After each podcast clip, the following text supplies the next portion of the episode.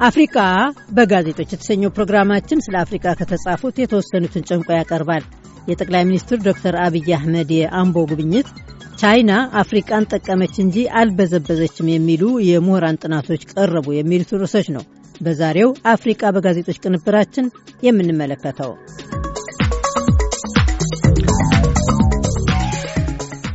ኤኤፍፒ ወይም አጃንስ ፍራንስ ፕሬስ የተባለው የፈረንሳይ ዜና አገልግሎት አዲሱ የኢትዮጵያ ጠቅላይ ሚኒስትር ዶክተር አብይ አህመድ ጸረ መንግሥት ተቃውሞ በርትቶበት በነበረው አምቦ ባለፈው ረቡዕ ጉብኝት አካሂደው በአገሪቱ ለውጥ ለማምጣት በሚደረገው ጥረት የከተማይቱ ነዋሪዎች ጊዜ እንዲሰጧቸው መጠየቃቸውን ዘግቧል።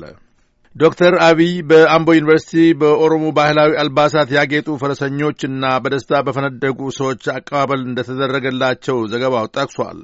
የተቀበሏቸው ሰዎች ተቃውሞ ያካሂዱ የነበሩትም ጭምር እንደሚገኙባቸው ታውቋል።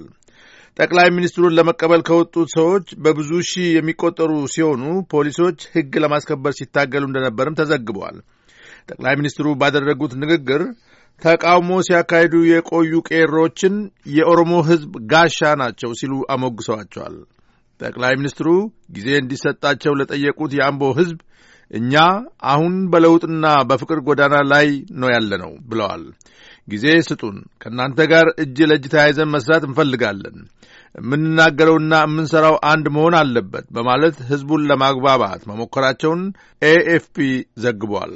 ዶክተር አብይ አሕመድ ሀያሉን ኢህአዴግ እንዲመሩ የተመረጡት የቀድሞው ጠቅላይ ሚኒስትር ኃይለ ማርያም ደሳለኝ በከፊልም ቢሆን በሀገሪቱ የተነሳውን ተቃውሞ ለማርገብ ባለመቻላቸው ምክንያት ከስልጣን ከተሰናበቱ በኋላ መሆኑን ተንታኞች እንደሚናገሩ የፈረንሳይ የዜና አገልግሎት ጠቅሷል። ዶክተር አብይ የጠቅላይ ሚኒስትርነት ቃለ መሐላ ከፈጸሙበት ጊዜ አንስቶ ባለፈው ወር የታሰሩ የታወቁ ተቃዋሚዎች ከእስር ተፈተዋል። ለአንድ ወር ያህል ተዘግቶ የቆየው የድረገጽ አገልግሎት ተመልሷል። ይሁንና የቀድሞ ጠቅላይ ሚኒስትር ከስልጣን ከወረዱ በኋላ የታወጀው የአስቸኳይ ጊዜ አዋጅ ገና አልተነሳም ይላል የኤኤፍፒ ዘገባ። ባለፈው ሳምንት ሁኔታዎችን ለማረጋጋት ሲሉ ሶማሌ ክልልን ጎብኝተዋል። በኦሮሚያና በሶማሊያ ክልል ድንበር በተነሱ ግጭቶች በመቶዎች የሚቆጠሩ ሰዎች አልቀዋል፣ በሚሊዮኖች የሚቆጠሩ ደግሞ ተፈናቅለዋል። ደጀን የታየ የተባለ የዩኒቨርሲቲ ተማሪ ኦሮሞ የኢትዮጵያ መሪ ሲሆን ሰምቼ አላውቅም ካለ በኋላ መሪ መሆን ብቻ አይበቃም፣ አዲሱ ጠቅላይ ሚኒስትር የሚናገሩትን በተግባር ላይ ሲያውሉ ለማየት እጓጓለሁ ማለቱን የፈረንሳይ የዜና አገልግሎት ያወጣው ዘገባ ጠቅሷል።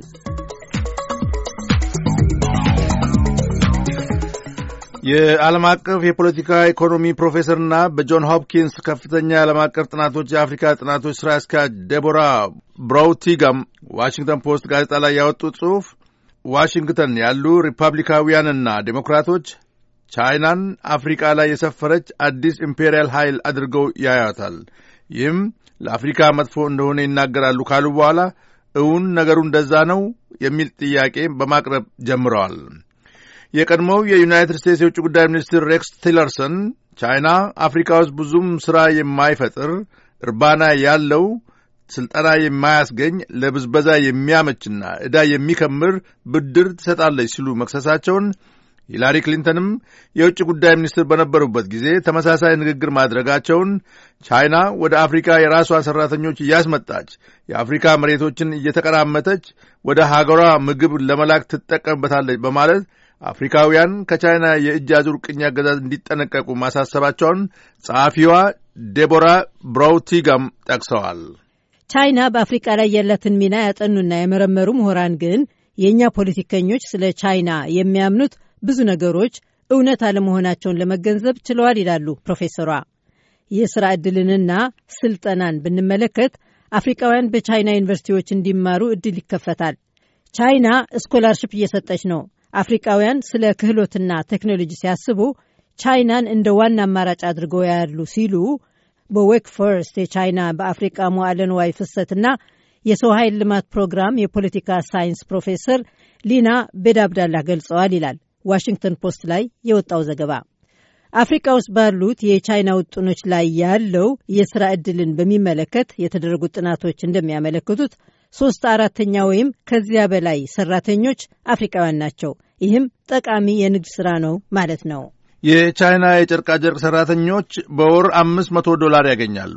በአብዛኛው የአፍሪካ ሀገሮች ሠራተኞች ከሚያገኙት የበዛ ነው። ስለሆነም ኢትዮጵያን ወደ መሳሰሉት የአፍሪካ ሀገሮች እየጎረፉ ፋብሪካዎችን የመመስረት ዕቅድ ያላቸው ቻይናውያን የሀገራቸው ሠራተኞችን ወደ አፍሪካ ይዘው መሄድ ዕቅድ የላቸውም ይላሉ። ካለፉት አስርተ ዓመታት ወዲህ በርካታ የዩናይትድ ስቴትስና የአውሮፓ ፋብሪካ ባለቤቶች ርካሽ ጉልበት ፍለጋ ወደ ቻይና እያመሩ የነበረውን ያህል የቻይና ኩባንያዎችም ርካሽ ጉልበት ፍለጋ ወደ ሌሎች ሀገሮች እያመሩ መሆናቸውን ዋሽንግተን ፖስት ጋዜጣ ላይ የወጣው ጽሑፍ ጠቁመዋል። ቻይና ለአፍሪካ ሀገሮች የምትሰጠውን ብድር አስመልክቶ የቦስተን ዩኒቨርሲቲና ጆን ሆፕኪንስ ዩኒቨርሲቲ ምሁራን ቻይና እንደ ኤውሮፓን አቆጣጠር ከ2000 ዓ ም አንስቶ ወይም ከ18 ዓመታት ወዲህ ስለምትሰጠው ብድር ጥልቀት ያለው ጥናት አካሂዷል። በ15 ዓመታት ውስጥ ቻይና 95.5 ቢሊዮን ዶላር ብድር ለአፍሪካ ሰጥታለች። ጥናቱ ባመለከተው መሠረት ብድሩ በጠቃሚ ጉዳዮች ላይ ነው ያለው። የአፍሪቃን ከባድ የመሠረተ ልማት ዝርጋታ ክፍተትን ለመድፈን ውሏል። 600 ሚሊዮን ለሚሆኑ አፍሪቃውያን የመብራት ኃይል ተደራሽነት በሌለበት አህጉር ቻይና ከሰጠችው ብድር 40 ከመቶ የሚሆነው በመብራት ኃይል ማፍለቅና መስመር ዝርጋታ ላይ ውሏል። 30 ከመቶ የሚሆነው ደግሞ በአፍሪቃ ተደቁሶ የነበረውን የመጓጓዣ መሠረተ ልማት ዝርጋታ ሥራ አገልግሏል። በእርግጥ በጥራታቸው ላይ ጥያቄዎች ይነሳሉ። በአጠቃላይ ሲታይ ግን የመብራት ኃይልና የመጓጓዣ መሠረተ ልማቶች የኢኮኖሚ እድገት መሠረቶች ናቸው። በዛም ላይ ቻይና የምትሰጠው ብድር ያነሰ ወለድ እንደሚያስከፍልና በረጅሙ ጊዜ የሚከፈል ነው ሲል ዋሽንግተን ፖስት ጋዜጣ ድረገጽ ላይ የወጣው ጽሑፍ አስረድቷል። ጽሑፉ ስለ መሬት ቅርምት ሲያትት ደግሞ ቻይና የአፍሪካን መሬት እየዘረፈች ነው የሚለው ወሬ በአውሮፓ ሚዲያና በሌሎች በሰፊው እንደሚወራ ዋሽንግተን ፖስት ጋዜጣ ላይ የወጣው ጽሑፍ ከጠቀሰ በኋላ ለሦስት ዓመታት ያህል ጥናት በተደረገው መሠረት ወሬው የተሳሳተ መሆኑን ይገልጻል። ከማደጋስካር እስከ ሞዛምቢክ ከዚምባብዌና ዛምቢያ እየተዘዋወርን ባደረግነው ጥናት መሠረት በቻይና ኩባንያዎች የተያዘው መሬት መጠን 240 ሺህ ሄክታር ብቻ መሆኑን ይህም ሲዘገብ ከቆየው መጠን አራት ከመቶ ብቻ እንደሆነ ለመገንዘብ ችለናል ሲሉ ጥናቱን ያካሄዱት ምሁራን መናገራቸውን ዋሽንግተን ፖስት ጋዜጣ ድረገጽ ላይ የወጣው ጽሑፍ አስነብቧል።